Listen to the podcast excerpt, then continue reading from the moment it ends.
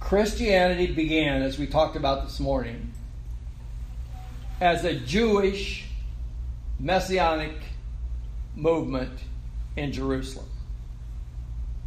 But its message was not just intended for the Jews, it was intended for everyone. And so that message quickly grew beyond just the Jewish community to the Gentile community also. And so by the time Paul writes this letter, there's probably just as many or more non Jewish Christians as there are Jewish Christians. That's creating an issue. The reason why it's creating an issue is this. Historically speaking, God's covenant people had really been fo- uh, focused in one ethnic group. That was the Jews. And they were identified in a certain way. They were set about, or, or they were set apart by the practices that were outlined in the Torah. When we talk about the Torah, we're not talking about just the law of Moses, we're talking about those first five books of the Old Testament. And so they had things like circumcision for their males. They had a certain diet that they would adhere to. They had religious observances. They kept the Sabbath. They had certain feast days. They had animal sacrifices. They had the priesthood. That's how they were identified. And so, therefore, many Jewish Christians thought the non Jewish Christians should then follow after the Torah also. If you really want to be a part of God's family, then you need to obey not just Jesus Christ, but also the laws of the Torah. And so some of these teachers came down to Galatia, and they're teaching non Jewish Christians to be circumcised and to obey the laws of the Torah. So here's the point what Paul taught you is not enough to be a part of God's family. And it's not enough for you to be able to live as a member of God's family. So, this letter is Paul's response to that. Short answer Galatians 2 and verse 20. This is what Paul is saying. He was a Jew, he had lived under the law. And so here's his response to them I have been crucified with Christ, and it is no longer I who live, but Christ lives in me. And the life that I now live in the flesh, I live by faith in the Son of God who loved me and died for me. That's what Paul's saying. That old way of life, that old way of identifying, that needs to be left behind. I've been crucified with Christ. I've put that to death. So essentially, what Paul is saying, it's time to pivot. This is the turning point. It is decision time. It's either that or it's this. It's not this and a little bit of that it's time to turn. And you put that old way of life behind you.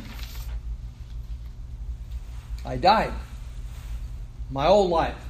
I was crucified with Christ. And now it's Christ living in me.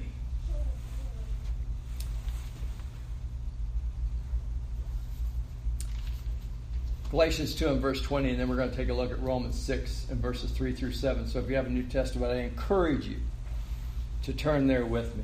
It has been said that the Bible is its own best commentary, and that's true.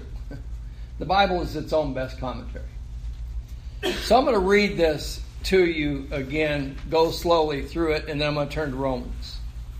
Romans or Galatians 2 and verse 20. I have been crucified with Christ, and it is no longer I who live, but Christ lives in me. And the life which I now live in the flesh, I live by faith in the Son of God who loved me and gave himself for me. Turn to the book of Romans. Romans chapter 6 and verses 3 through 7. Jack read this, but I want to read this again.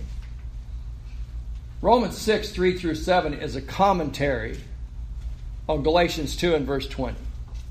And in Galatians 2 and verse 20, Paul says, I have been crucified with Christ. I have been crucified with Christ. Romans 6 at verse 3. Or do you not know that all of us have been baptized into Christ Jesus, have been baptized into his death?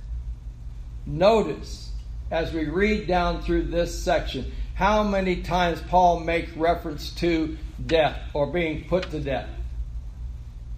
Do you not know that all of us have been baptized into Christ Jesus, have been baptized into his death? Therefore, we have been buried with him through baptism into death, so that as Christ was raised from the dead by the glory of the Father, so we too might walk in newness of life. For if we have become united with him in the likeness of his death, certainly we shall also be in the likeness of his resurrection knowing this, that our old self was crucified with him, in order that our body of sin might be done away with, so that we would no longer be slaves to sin. For he who has died is free from sin. That's the commentary on Galatians 2 and verse 20. Let me run this by you. You know, sometimes it seems like folks talk about baptism and they wrestle with that. And they kind of have trouble grasping that. And should I or shouldn't I or why is it what? Listen to what Paul says. Do you not know that all of us who have been baptized into Christ have been baptized into his death? Let me tell you how that works. See, Jesus Christ came into this world, and Paul is preaching the gospel of Jesus Christ and what he has done for us. And so I come to understand who he is. I come to understand why he came. I come to understand what he has done for me. And I come to understand that I should follow after him. But in learning all of that, there comes a point in time where I have to make a decision. I'm going to leave that life behind and I'm now going to follow after Jesus Christ. That old life is put to death, and now I'm going to walk in a new life. That's baptism. I have been crucified with Christ. I have been baptized into his death. There is that point in time that I can identify. But before this, I was not following after Jesus Christ. I was not a Christian. But now I came here. I made a decision. That old man was buried with him. And now I rise to walk in newness of life. Therefore, we have been buried with him through baptism into death, so that as Christ was raised from the dead through the glory of the Father, we too might walk in newness of life. For if we have become united with him in the likeness of his death, certainly we shall also be in the likeness of his resurrection. Knowing this, that our old self was crucified with him in order that our body of sin might be done away with, so that we no longer be slaves to sin. For he who has died is free from sin. Can we see that? You come here, the old man is buried with him, and then you rise to walk in newness of life. And Paul saying Galatians 2 and verse 20, I was crucified with Christ. And it's no longer me, but Christ living in me. So as Paul writes, he wants these churches, he wants these people to see that the way to be justified, to be made right with God, is to be crucified with Christ and to believe who he is and what he has done with you for you. And then you're going to do away with that old life.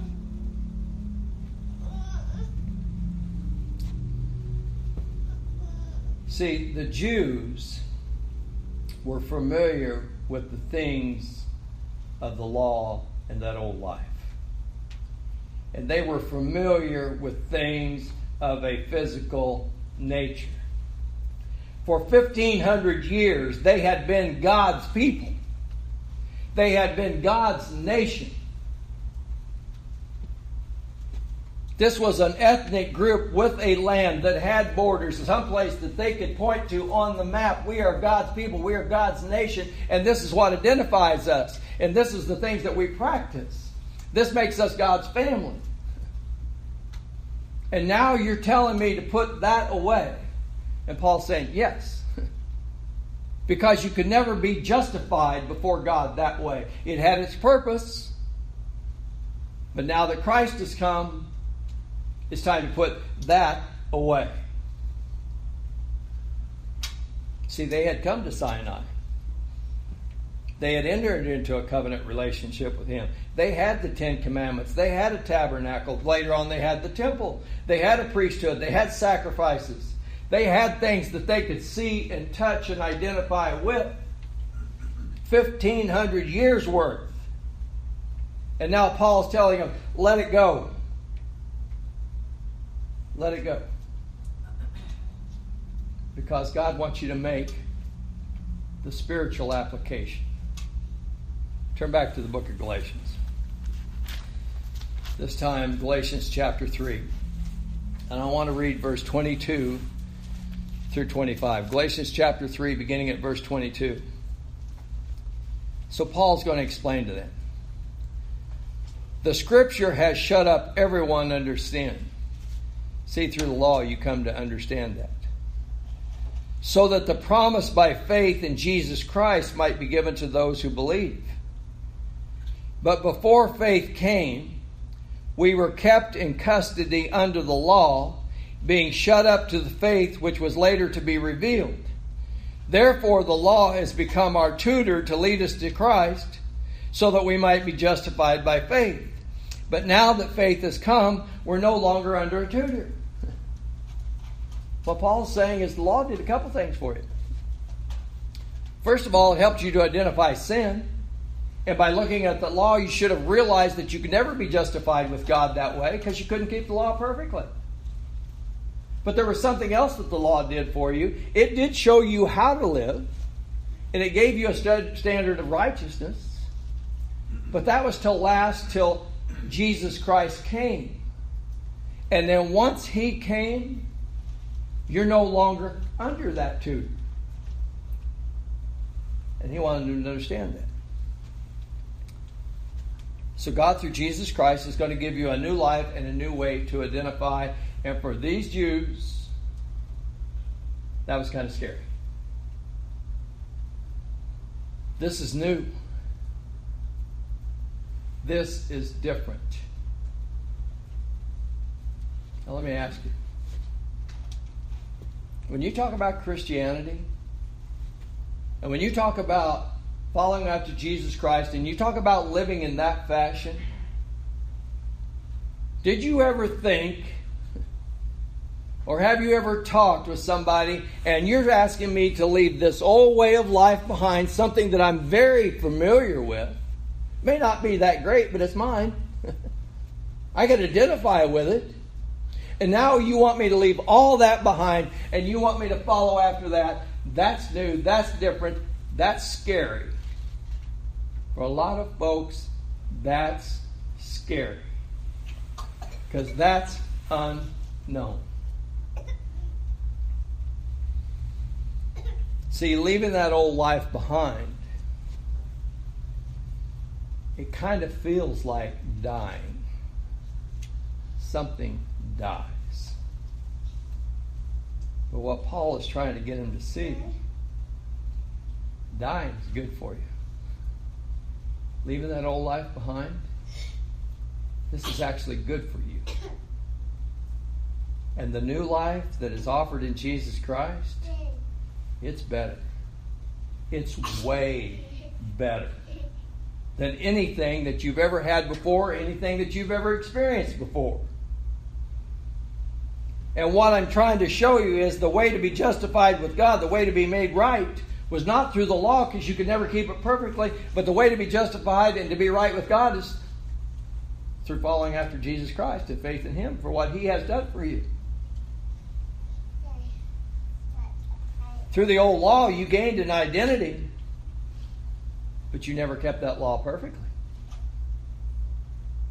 So, what you're being offered is a new life and a way to be justified by faith. But in order to enjoy this new life, you need to die. You need to leave that old life behind. It has to be put away. You need to bury it. And that's what he's saying in Romans 6 if you've been buried with Christ? Did you put that old life away?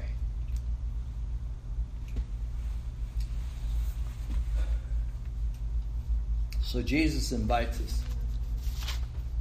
Come die with me. Turn to Matthew, the 16th chapter now.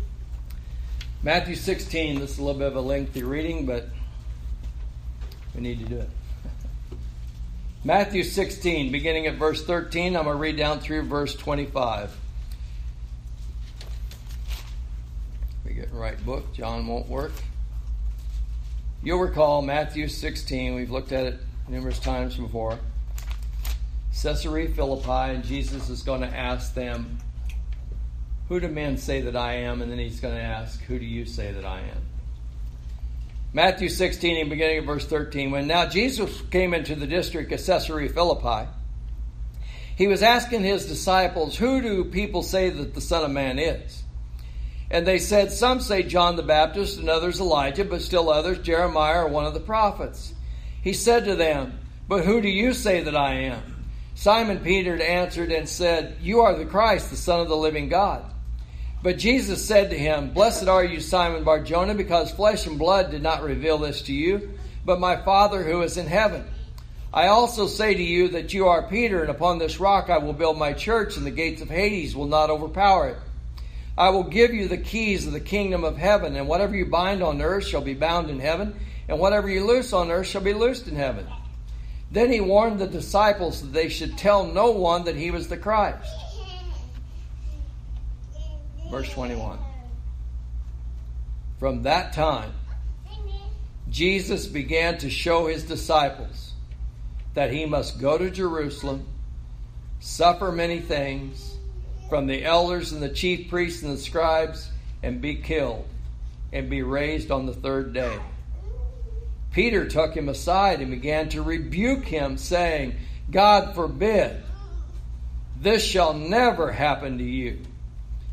But he turned and said to Peter, Get behind me, Satan, for you are a stumbling block to me. For you are not setting your mind on God's interest, but on man's. Then Jesus said to his disciples, If anyone wishes to come after me, he must deny himself and take up his cross and follow me. For whoever wishes to save his life will lose it, but whoever loses his life for my sake will find it. Jesus says, Who do you say that I am? Peter says, You're the Christ. You're the Son of the living God. And then following that, Jesus begins to tell his disciples that he's going to go to Jerusalem and he's going to suffer many things and he's going to be put to death and he'll rise again on the third day. And what's Peter's response to all that? Never, Lord. Never. What's Peter saying? What's Peter doing? You know what Peter's doing? He's expressing his devotion to Jesus Christ. Lord, this should never happen to you.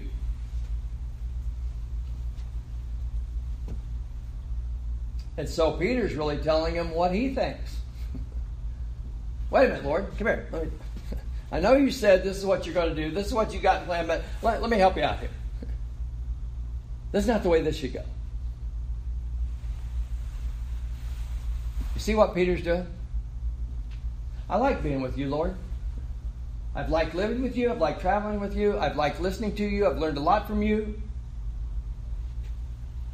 But it's time for me to take control of this relationship, Lord.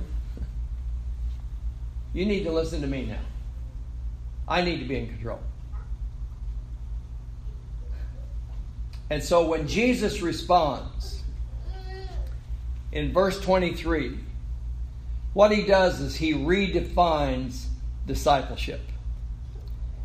Matthew 16 and verse 23 But he turned and said to Peter, Get behind me, Satan, you are a stumbling block to me, for you are not setting your mind on God's interest, but on man's. What Jesus is telling. You're not really thinking the way God thinks.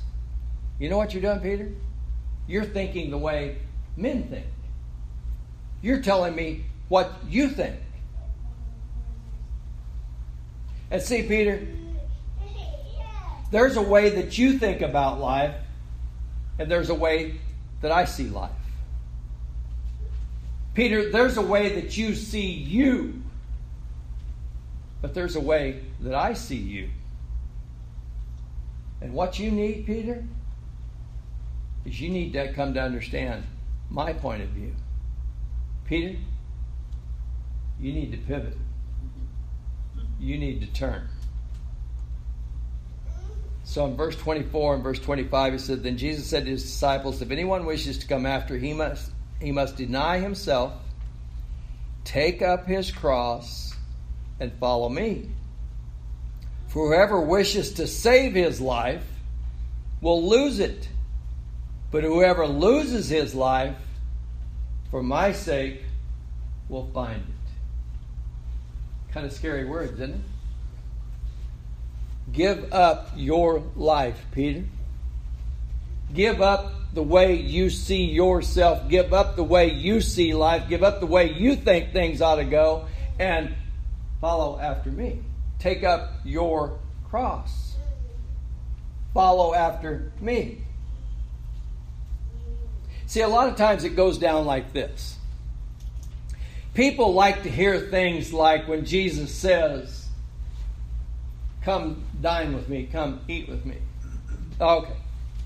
I like that part. or sometimes, come follow me, and we think, okay, I need a companion. Jesus make a good companion. Me and you, Jesus, we're friends. And, that, and that's the way it should go. Come enjoy life, and joy. and I like that. I, I, I want joy. I like that. But then he says, deny yourself. Take up your cross. Wait a minute. deny myself. Take up a cross. That sounds kind of like suffering. That sounds kind of like dying. Not so sure about that one. And so Peter says, Never, Lord. Never. And that's kind of a natural response.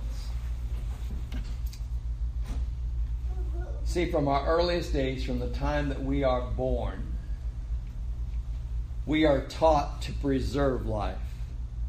But we also come to an American view of about how to preserve life. So it's not that we're just trying to preserve physical life, We're trying to preserve a particular kind of life. And so we define me, we define life according to our terms, and that's what we want to preserve. See, oftentimes the way in which we define life is like this we define it with titles and trophies and pleasures and privileges and houses and cars and bank accounts and things, even the shape of our body. Don't we? If you have enough things, if you have the right house, if you have the right car, if you have the right bank account, if you are in the right shape, then that's the good life. You want to live the good life, don't you? And so we define it that way. And that's our life. It's titles, it's trophies, it's things, it's physical. And that's the way we define, that's the way we qualify. That's the way we see life, that's the way we see ourselves, that's the way we see the world, that's the way we see others, that's the way we see God. So here's life, and then I want to enhance it. And the way in which I enhance life is by adding these things to it. And then when I come to God, God, you know what I want you to do? I want you to help me enhance my life according to my terms. And now you're saying deny myself and take up my cross?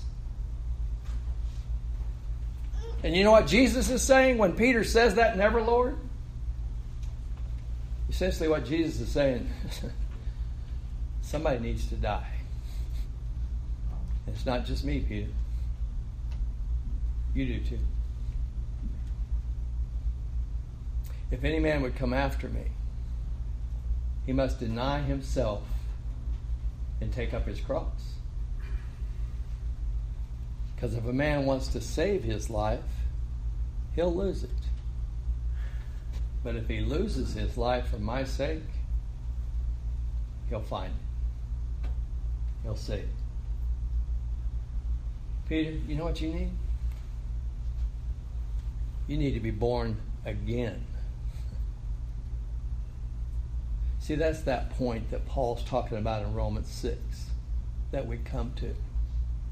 And we finally realize that old life, that old man, needs to be put to death, needs to be buried. And we rise to walk in newness of life a new creature. In Matthew 16 and verse 21, from that time Jesus began to show his disciples that he must go to Jerusalem and suffer many things and to be killed. And then in verse 24 25, if any man would come after me, then he must take up his cross. And so what Jesus is saying is, what I'm offering is this I'm offering a new life. But in order to have that new life, you need to die. So Jesus says to Peter, Get behind me, Satan. Because you don't set your mind on the things of God, but on the things of men. That's the way you see life, Peter. And you know what you need to understand, Peter? That view that you have it's way too superficial. The way you see yourself is too small. The way you see life and the way you see the world and the way you see others and the way you see God, it's way too small. See, Peter, it's like this You're standing on the shores of life. And the depths of life are laying out front of you in the oceans of life, and you are barely getting your toes wet. You have not seen the depths. You don't know the depths, But you can experience something much deeper. But you got to die, Peter. And then follow me. I'm going to Jerusalem. And I'm going to suffer. And I'm going to sacrifice. And I'm going to die. And you know what, Peter? It's not for me. It's for someone else. It's for you. I'm going to do what God the Father asked me to do to benefit you. And when I do, you know what the Father will do? he will glorify me. See, that's the part I think sometimes we have trouble grasping. And the reason why I think we have trouble grasping it is because when we think about grace, we somehow think that grace is linear. Grace is circular. See, we think there's God and there's Jesus Christ and He sent Him to die for me. True, but it doesn't stop there. And so when we view grace, oftentimes we just kind of see it as linear. It went from God through Jesus Christ to me. And Jesus said, No. You got to complete the circle. See, God showed you grace so that you can show somebody else grace.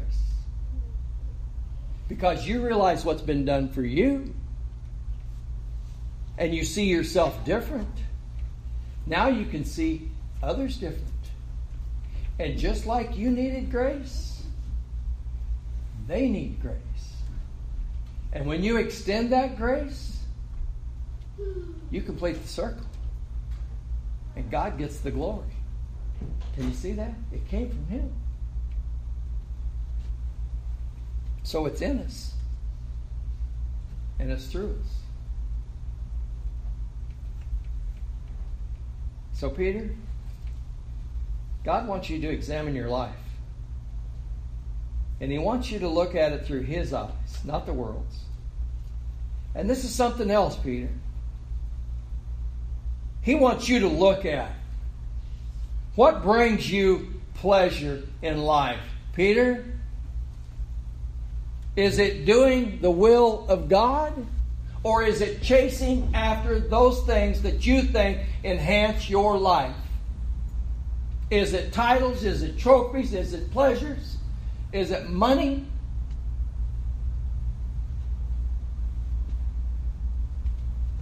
And see, Peter, as you're traveling through life, that's the baggage you're carrying because you don't see it right.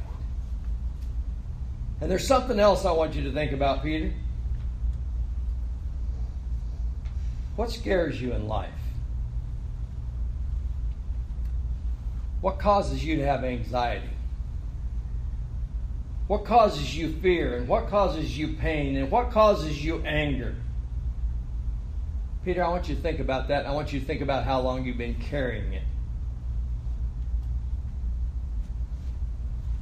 And then I want you to put it down. And I want you to pick up your cross. And that may sound a little scary at first. And the first response might be, Never, Lord. Never. But what Jesus is saying is if you'll do it, if you'll deny yourself, if you'll see the bigger picture, think beyond yourself, think about the one who loves you and has died for you, and take up your cross. Peter, it's better if you die and it'll be better than anything you've ever had before. See, in Matthew 11th chapter, verse 28 through 30, Jesus said, Come unto me, all ye that labor and are heavy laden, and I'll give you rest. Take my yoke upon you and learn of me, for I am meek and lowly of heart, and you shall find rest unto your souls. For my burden is easy and my yoke is light. See, we think putting that old life behind and picking up the cross and following after Jesus Christ, that sounds heavy. that may be difficult to do. And what Jesus is saying is if you do that, you'll come to see this is easier than what you've been carrying. And something else you need to understand? He says, Take my yoke upon you. Do you know how many fit into a yoke? Not one, two. So Jesus is saying, Take my yoke. And the things you have to carry, Peter, we'll carry them together.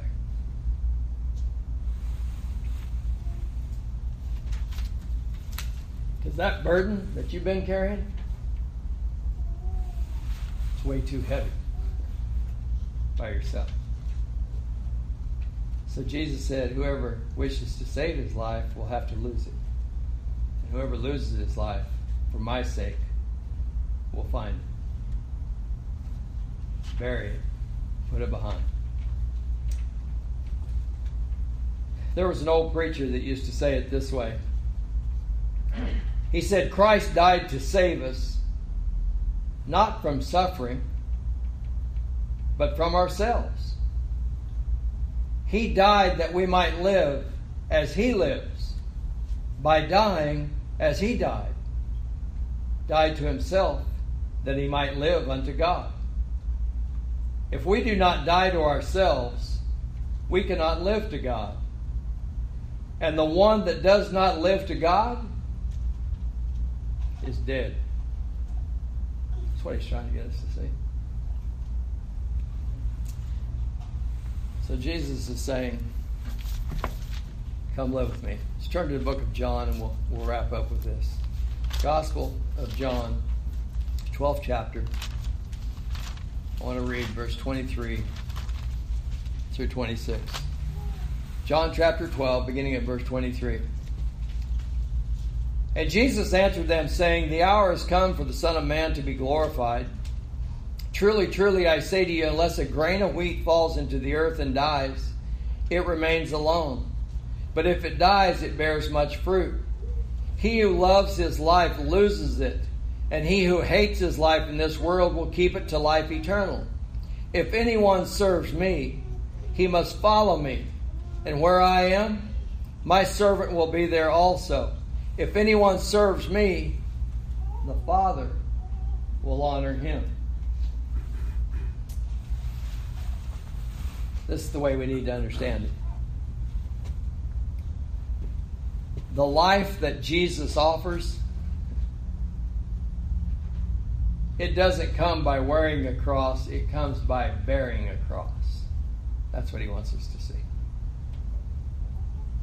In John the 10th chapter, Jesus says, no one takes my life from me, but I lay it down on my own accord. That's what he's asking us to do. He doesn't want to snatch it from you. He wants you to give it to him. In John 12 verse 24, he says, If a seed falls into the earth and dies, it bears much fruit. He who loves his life loses it, but he who hates his life in this world shall keep it to eternal life.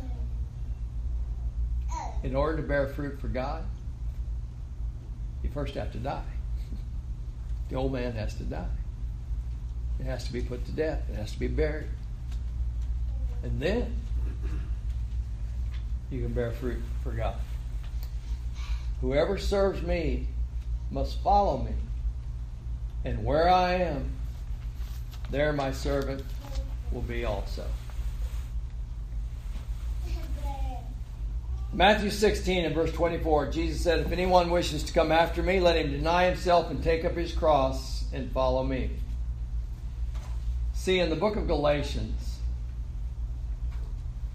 there were some that were still unwilling to turn Put away that old life, that old identity, and embrace Christ and follow after Him.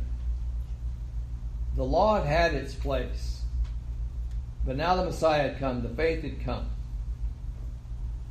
And so he's saying, you got to put that away. That's that old man. And that's the crux of the issue in Galatians. And that's the crux of the issue today. To put the old man away, to bury him in baptism, and then live for Jesus Christ.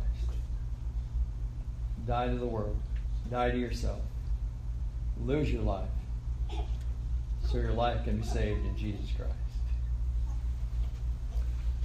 That's the lesson. Leave that old life behind and come follow after Christ. And then you can live eternally with Him. But this is what it takes belief in Jesus Christ, who He is, and that He's the Son of God, and what He has done for you. And then be willing to confess Him as Lord of Lords and King of Kings. You believe, you confess who He is and what He has done and to turn from that old life and that self and the way you viewed life previously. Buried with him in baptism. That old man is put to death. Rise to walk in newness of life. And then let him live in you and through you. Follow him. Follow him to the cross. Follow him into life. Follow him into the kingdom. That's the crux of the matter. I want to extend the invitation this morning to any and all that are here. If you've never rendered obedience unto the gospel of Jesus Christ, I just ask you, do you believe that he is the Son of God? Do you believe that he died for your sins? Were you willing to confess him and to be buried with him in baptism? The old man is put away rise to walk in the newness of life. You're a child of God and you've not been faithfully as you should. You've turned away and you need to come back and make it right. We want to help you in making that right with Him this morning. The invitation's yours while together we stand and while we sing.